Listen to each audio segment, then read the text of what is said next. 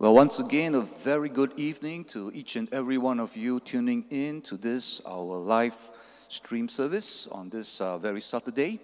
Now, before we continue on with uh, the word of the Lord, I must just say that indeed we are glad that the government has decided to lack some of the uh, um, uh, restrictions that we are able to now come back next week. And I hope that you guys will be ready to come and worship the Lord back in the sanctuary next week. But before I begin sharing the word, I just want to take this opportunity also to wish each and every one of you in advance Happy National Day. All right? So before we do that, let's now continue uh, with the word. And I want to encourage us that as we look into the word this evening, it's a rather long chapter, but I'm going to read firstly for the first seven verses, and then we will continue on with the rest of the verses as we move along in the sermon itself. So, you have your Bibles. Can I ask you to turn with me to First Corinthians as we continue on in our study on this book?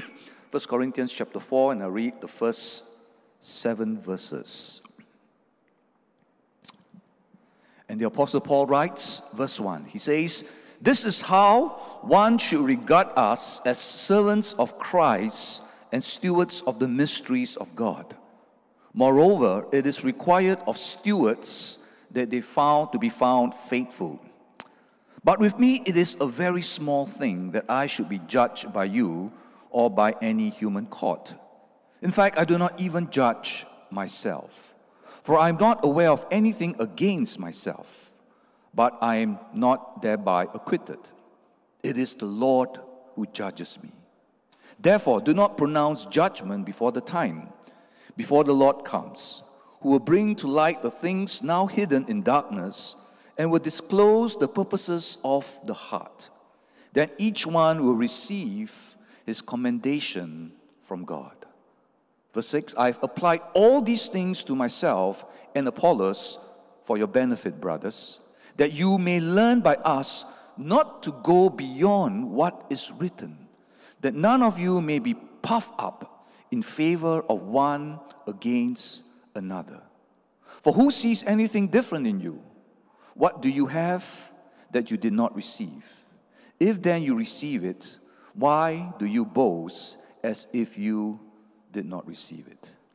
Let's bow our heads as we come to the Lord in prayer. Indeed, Father, as we begin the service with the song, as the deer pants for the water, we ask of you, Lord, that our soul pants after your living word. And so, Father, even as we gather this evening to listen to your word, your word of truth, we ask of you to prepare our hearts to receive them as good soil, so that as we receive them, we may plant it deep into our hearts, that we may be obedient to what you have to say.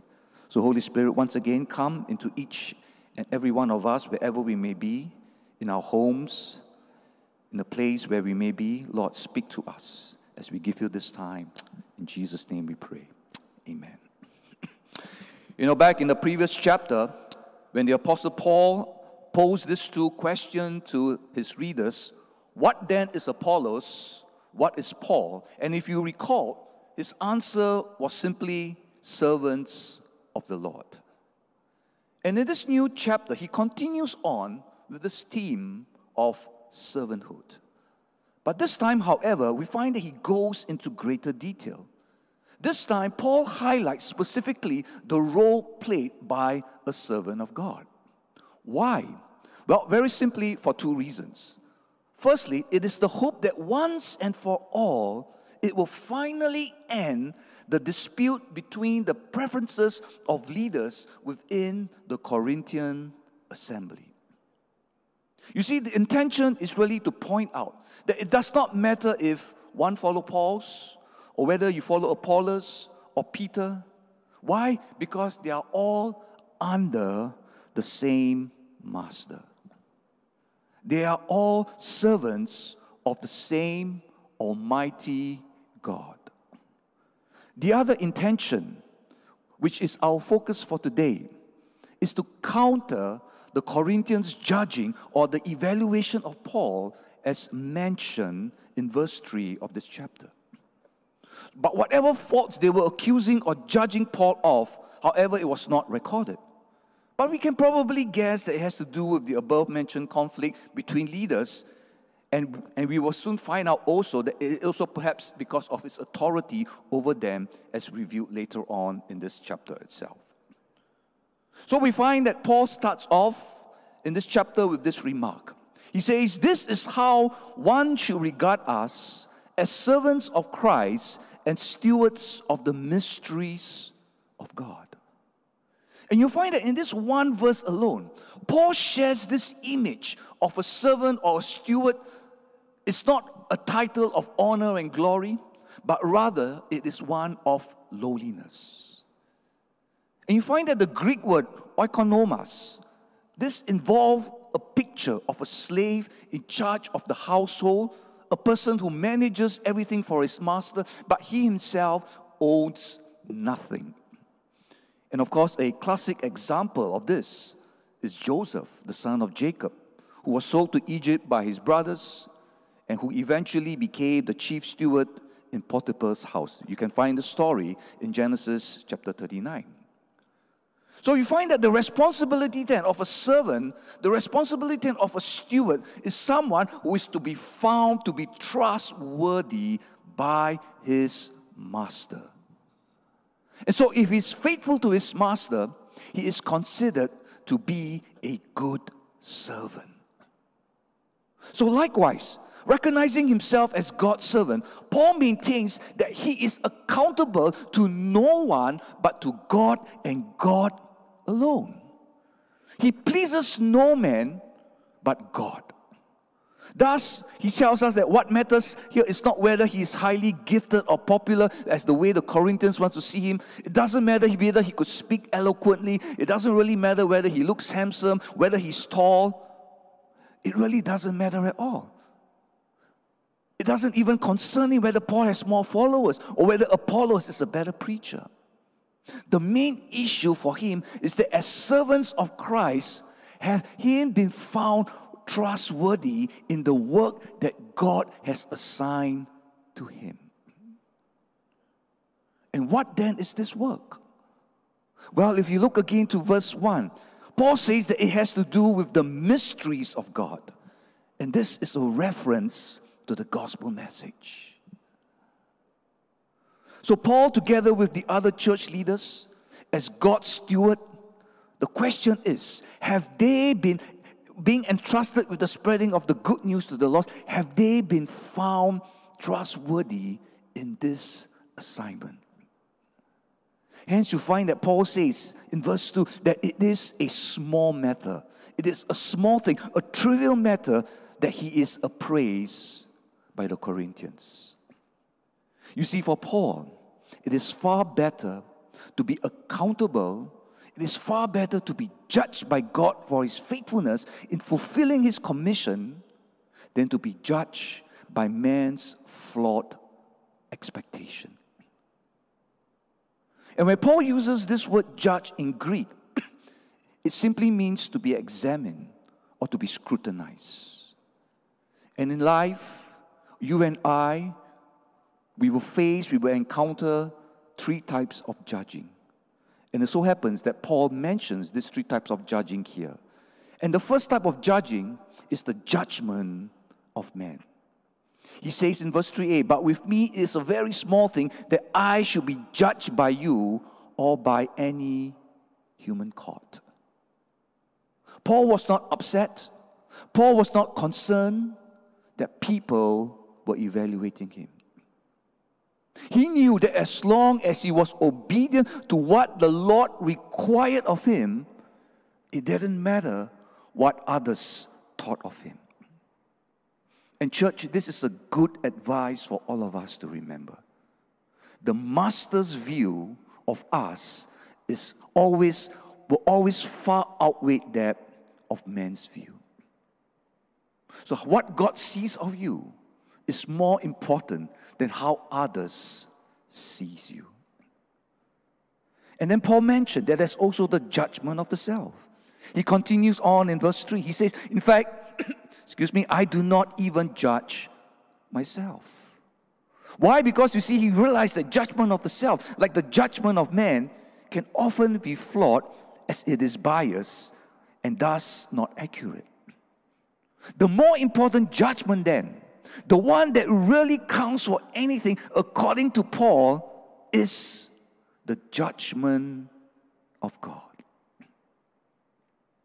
Now, when Paul says in verse 4 that it is the Lord who judges me, he's referring here to that final evaluation. He's referring here to that final day when Christ will come again and when Christ will evaluate each and every one of us. And as disciples, we must stand before the judgment seat of Christ and we must give account to our lives. How have we been performing? Have we been trustworthy? Have we been faithful to the assignment that God gives to each and every one of us? That, according to Paul, is more important. The final judgment of God is more valid than the judgment of others or the judgment of the self. But after hearing this, it's important for us and it's, it's important for us to be careful, you know, that we do not use this verse to therefore says that, oh, you know, Paul is saying that uh, it's not important that the others uh, uh, uh, uh tell me that I'm wrong or to judge me. And, and, and so we cal- the truth is this the local church that we are in, the local church ultimately is a family. We are all a family. We are in the family of all saints. And the church is a place for honest and living and loving criticism. And members of the family must help each other to grow and to correct when someone is wrong. And as Paul wrote in Colossians 3, verse 16, he says, Let the word of Christ dwell in you richly, teaching, and listen, admonishing one another in all wisdom. So, yes, though Paul says, You have no right to judge me, but at the same time, it is important for us to realize that if we are on our own, we can be wrong, and we need people to correct us when we fall or when we stray away. And the next thing is important for us also to bear in mind that even though this may be a, a, a, license for us to tell each other when you're wrong, Paul tells us also that when we admonish each other, it must always be out of a heart of love. It must never be under the condition of condemning one another. Because you see, when the criticism is right and we do it out of love, and when we receive it positively, this will only enable us to move in the correct way, however painful it may be.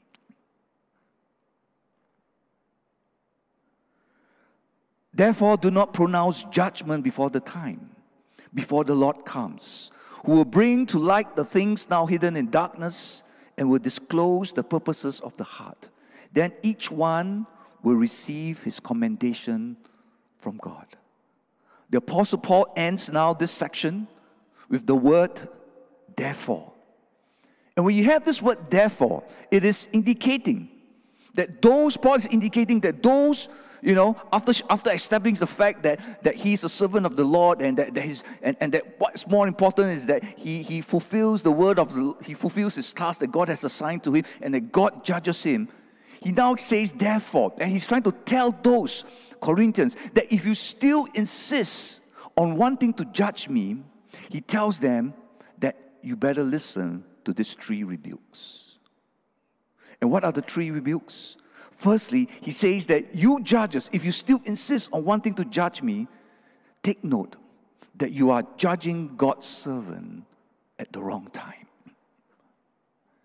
And it's already established Paul already says that it is the Lord Jesus, when he returns, he will be the one that will evaluate his servant's life, his servant's ministry, and his servant's faithfulness. God alone will be the judge who will determine if that leader is to be condemned or whether that leader is to have any commendation. And so Paul is saying here that those of you who still insist on passing judgment, you are actually playing God and you are taking God's role. Next, Paul rebuke Those who insist on judging Paul, he says that you are judging, if you want to judge me, you are judging by the wrong standards. He continues in verse 6. He says, I've applied all these things to myself and Apollos for your benefit, brothers, that you may learn by us not to go beyond what is written. You see, the Corinthian church were guilty they were guilty of comparing ministers with one another by their own human standards, by their preferences, and by prejudice. We see all this in the early part of uh, this, this letter that Paul wrote to the Corinthians. But Paul says the only true basis for evaluation, as indicated here, is based on what is written. And what is written here is inferring to the Word of God. And so, yet again, the question is being put forth. The question is being asked of Paul Have you, therefore, as God's servant, been faithful in the preaching of the word? Paul insists that this is the basis of God's judgment over them. That this is the basis of God's judgment for his servant. And finally, the Corinthians were also rebuked. Thirdly, for judging with the wrong motive. Verse, that last part of verse 6 that none of you may be puffed up in favor of one against another. Now, this, this verb, puff up, is really a vivid image to describe the Corinthians' problem of excessive pride. You see, in, in their proudly supporting their own party, whether it may be Apollos, Peter, or whoever it may be, they were in fact tearing down the other party just to build up the man they prefer and support. Their motive was not at all spiritual. Why? Because in doing what they were doing, they are creating a friction. They were mooting for their own agenda and not for the purpose nor the will of God. And, church, as we reflect over this, you know, let's be careful because it is so very easy for you and I as a church to be critical and to give command over everything and anything like the Corinthian Christians were doing. But here's the thing we must be careful to avoid this very same mistake committed by them, especially when it comes to evaluating leaders appointed by God within the church. You see, on the one hand, we can be so indifferent that even when the leader is wrong, we don't do anything about it. And I've known cases where some churches, you know, they, they, they, they, they hold high esteem to the church leader that even when the church leader do something that is so seriously wrong, they cover up for the church leader. So on the one hand, we can be like that. But on the other extreme, we can also fall into the trap of being, you know, hypercritical. That we criticize the pastor or over everything and anything. What you don't like about it, you criticize. So much so that you find that in the case of, the, of, of Paul here, Paul failed the test of the Corinthians. And for us, we can be so prone to pass our judgment, our comments, and we can say things like this Oh, I like Pastor A, you know, because he's more pastoral. Oh, I like Pastor B because he's a better preacher. I don't like the current pastor because he never greets me. You know, church, listen every pastor, every leader of God, and even you, you have your strength and you have your weaknesses. Isn't that true? And we cannot be compared one against the other. The warning from this chapter reminds us that leaders of the church are God's chosen servants, appointed by Him, and we should reserve judgment for God alone to make. Yes, you can say, but if the pastor is no not doing what I like, you know, or, or, or, or you may find that the pastor is not doing the right thing. Yes, you can go up to him, you can share with him, but ultimately, if the pastor feels that this is the right way, though it may be the wrong way, guys, it is the Lord who will judge him. So let's learn not to make the same mistake as the Corinthians did. Let's stop any bickering or instigating a kind of a, you know a reward a, a revolt for not being supportive to the leadership that is given to us in the church. And you know a beautiful picture of someone who's supporting the leadership even though the leader is not a good leader is that of King David. Remember King David, the second king of Israel? When God anointed him as the new king of Israel, King Saul was still in power. King David didn't say that, hey, I've been anointed king. I should go against King Saul. No. He didn't even instigate his men. When his men wanted to, to you know, wanted David to kill Saul when, when, when the opportunity came. And in one particular episode in 1 Samuel chapter 24, verse 16, listen to what he told his men. He says this The Lord forbid that I should do this thing to my Lord, the Lord's anointed, to put my hand against him, referring to Saul, seeing that he is the Lord's anointed. David recognized that Saul was God's anointed, even though Saul may have not been a good leader. David refused to create friction. David refused to, to cause any sort of rivalry. He showed the example to his men to be obedient and to succumb to the leadership of Saul. and that's what we all need to do. We carry on now from verse 8 onwards. And as we look into your Bible in verse 8, we're going to read from verse 8 to verse 13 now. and Paul continues to say, Already you have all you want. Already you have become rich. Without us, you have become kings.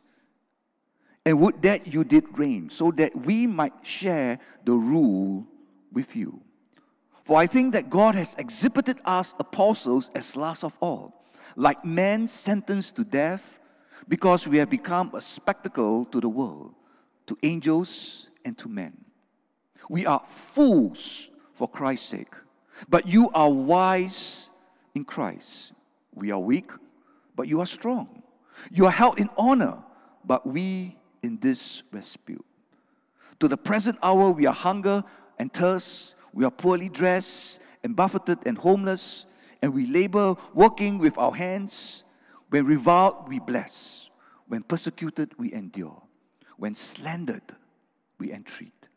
We have become and still are like the scum of the world, the refuge of all things. You see, in this next section, Paul now outlines his ministry as God's servant by painting several images. And the intention here is really to show the Corinthians that it is the outcome of his ministry that is how God is going to evaluate him by. And he begins by telling them that as a result of what he did, by sharing the good news with the Corinthians, they ended up rich. They ended up as kings. But contrast this to Paul. Paul is, describes himself as a spectacle to the world. In other words, he's pictured here like a conquered prisoner being exhibited. So, actually, what Paul was doing here, he was using a rather familiar imagery in the Roman Empire to drive home this important point to the Corinthian church. You see, when the Romans were victorious from the battle, what they would do? They would parade their prisoners as a spectacle for their citizens to see. But the suggestion here is in a good way. God had won the victory and therefore, he made a public spectacle of his faithful servants as his trophy. You see what God, you see what Paul was trying to say? Instead of being like the Roman soldier, you know, uh, the, the prisoner who's, who's defeated, Paul is, in a sense, magnified because of what he has done. He has been obedient, he has been faithful, he has been trustworthy in carrying out the task that God has given for him. And so he's now being, together with the rest of the servants of God, they're now being paraded for others to see because they have been faithful in sharing in the mysteries of God. Hence, Paul was merely reminding the Corinthians that your status of being rich, your status as kings, is simply because he and the rest of God's servants have been faithful in a God given assignment.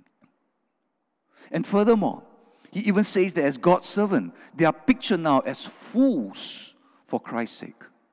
And as fools, they are weak and not strong. They are despised instead of being honored.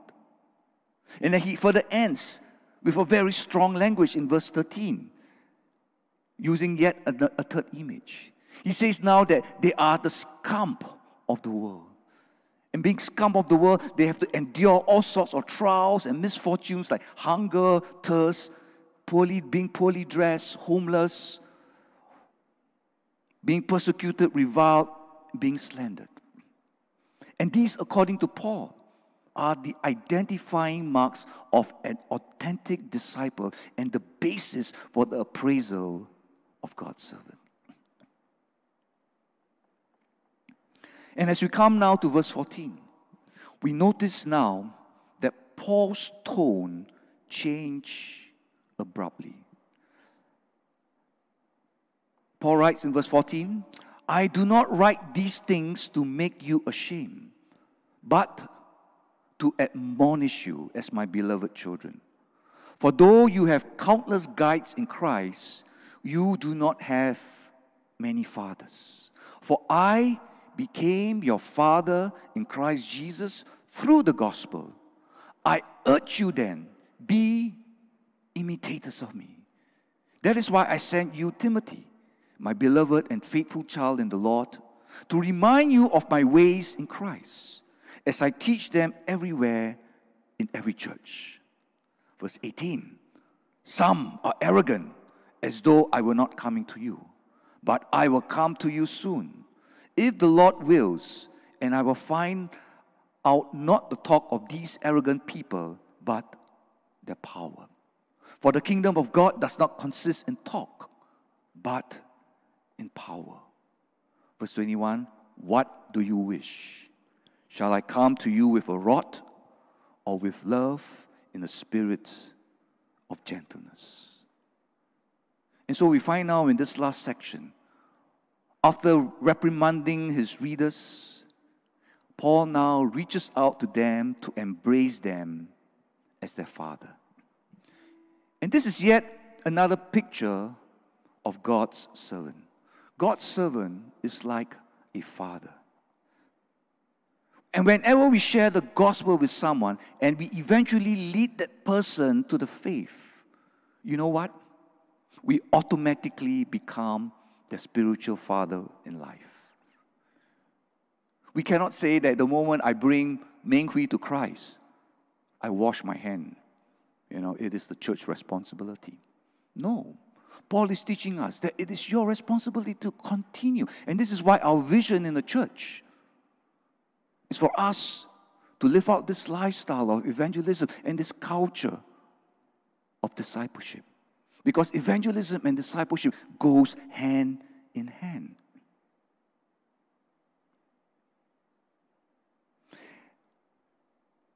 And we find that as we do so, we establish this kind of a bond. And this is important because the newly born Christian need to develop and grow. And again, if you remember last week, Paul was addressing this issue of maturity, isn't it? And so, how do we move from immaturity to mature? How do we move from drinking milk to eating solid food? That's where discipleship comes in. And Paul has the right to be their spiritual father. Why? Because based on the very reason that he was the original founder of the church. He says in verse 15, For though you have countless guides in Christ, you do not have many fathers. For I became your father in Christ Jesus through the gospel. It is when he was found to be trustworthy in his God given assignment, where he shared the good news with the Corinthians and they came to know Christ, that's where he became a spiritual father to them. And what then is the role of a spiritual father? Paul begins to state three things. Firstly, the role of a father is for admonishment. I'm sure none of us here we like to be admonished, but nevertheless, as a father, Paul is to reprove, Paul is to chastise them when they have gone wrong or they are strayed away. And again, it's important for us to take note that from Paul's command here, his, in, his intention for admonition was not to shame them, but it is the purpose to correct their behavior and their attitude. It was done out of love. Secondly, as a spiritual father, Paul's role was also to be an example to his flock. That's why in verse 16 he says, I urge you be imitators of me. Now, the direct meaning of this word being an imitator is to mimic. The idea is to mimic Paul's action. And we mustn't get this idea here that Paul, you know, was kind of exalting himself with this instruction. He wasn't kind of telling the, the Corinthians, you know, I'm perfect, you better follow me. No. He was only a good example. Why? Because he himself was mimicking the greatest example that is found in Jesus. And that is why we find later on in chapter 11, verse 1, he says, Be imitators of me as I am of Christ. So a father is to admonish those who are wrong, a father is to be an example to his flock. And finally, Paul says a spiritual father's role is to discipline his flock. And you know, given the present situation, the turmoil that was going in the church, the division that was all around, we find that Paul was not able to end this section of his letter with an encouraging note. Why? Because he recognized that there was pride. And pride is indeed a terrible thing in the Christian life and church. We have seen the arrogance of the Corinthians. But here is also a clear suggestion that they, are repudiating Paul's authority. They were going against Paul's authority as an apostle of God. He says in verse 18 and 19, Some of you are arrogant, as though I were not coming to you. But I will come to you soon, and I will find out not the talk of these arrogant people, but their power. And then Paul warns that the time for, uh, had come for him as a father to discipline his arrogant, stubborn, and disobedient flock. A faithful parent must discipline without fail his wayward child, no matter how painful it may be. To conclude, then, you know, this chapter opens up a couple of key issues that we cannot avoid as a church. And to sum up, we find that there's a serious concern regarding church authority and judging leaders within the faith community. Too often, the church have blindly followed preachers and their doctrines. The church have mimicked politicians who constantly take polls to find out what's the best thing to do. But you know, as theologian Richard Hays rightly commented, the church is not a democracy. The church is not a democracy. The church is accountable to another authority, a higher authority. And it's all too easy for church members to fall into this habit of thinking the pastor as their employee. Why? Because they justify that they pay the tithes and so are not obliged to follow And this is perhaps the reason why we find that Paul refused financial aid from the Corinthians, as we will see later in chapter 9. But for us to be that strong and healthy church, we ought to support the leadership wholeheartedly. And Paul addressing this issue to Titus in Titus chapter 3, verse 1, he says this Remind them, referring to the church, remind them to be submissive to who? To rulers and authorities, to be obedient. So, church, we need, first and foremost, we need to have this right perspective of church authority and judging the leadership. A second major issue that is posed here has to do with the cultural norms of the time that we live in. We have already seen how in the past sermons, Paul was against this popularized version of the Corinthians boasting of their self sufficiency and inhuman wisdom.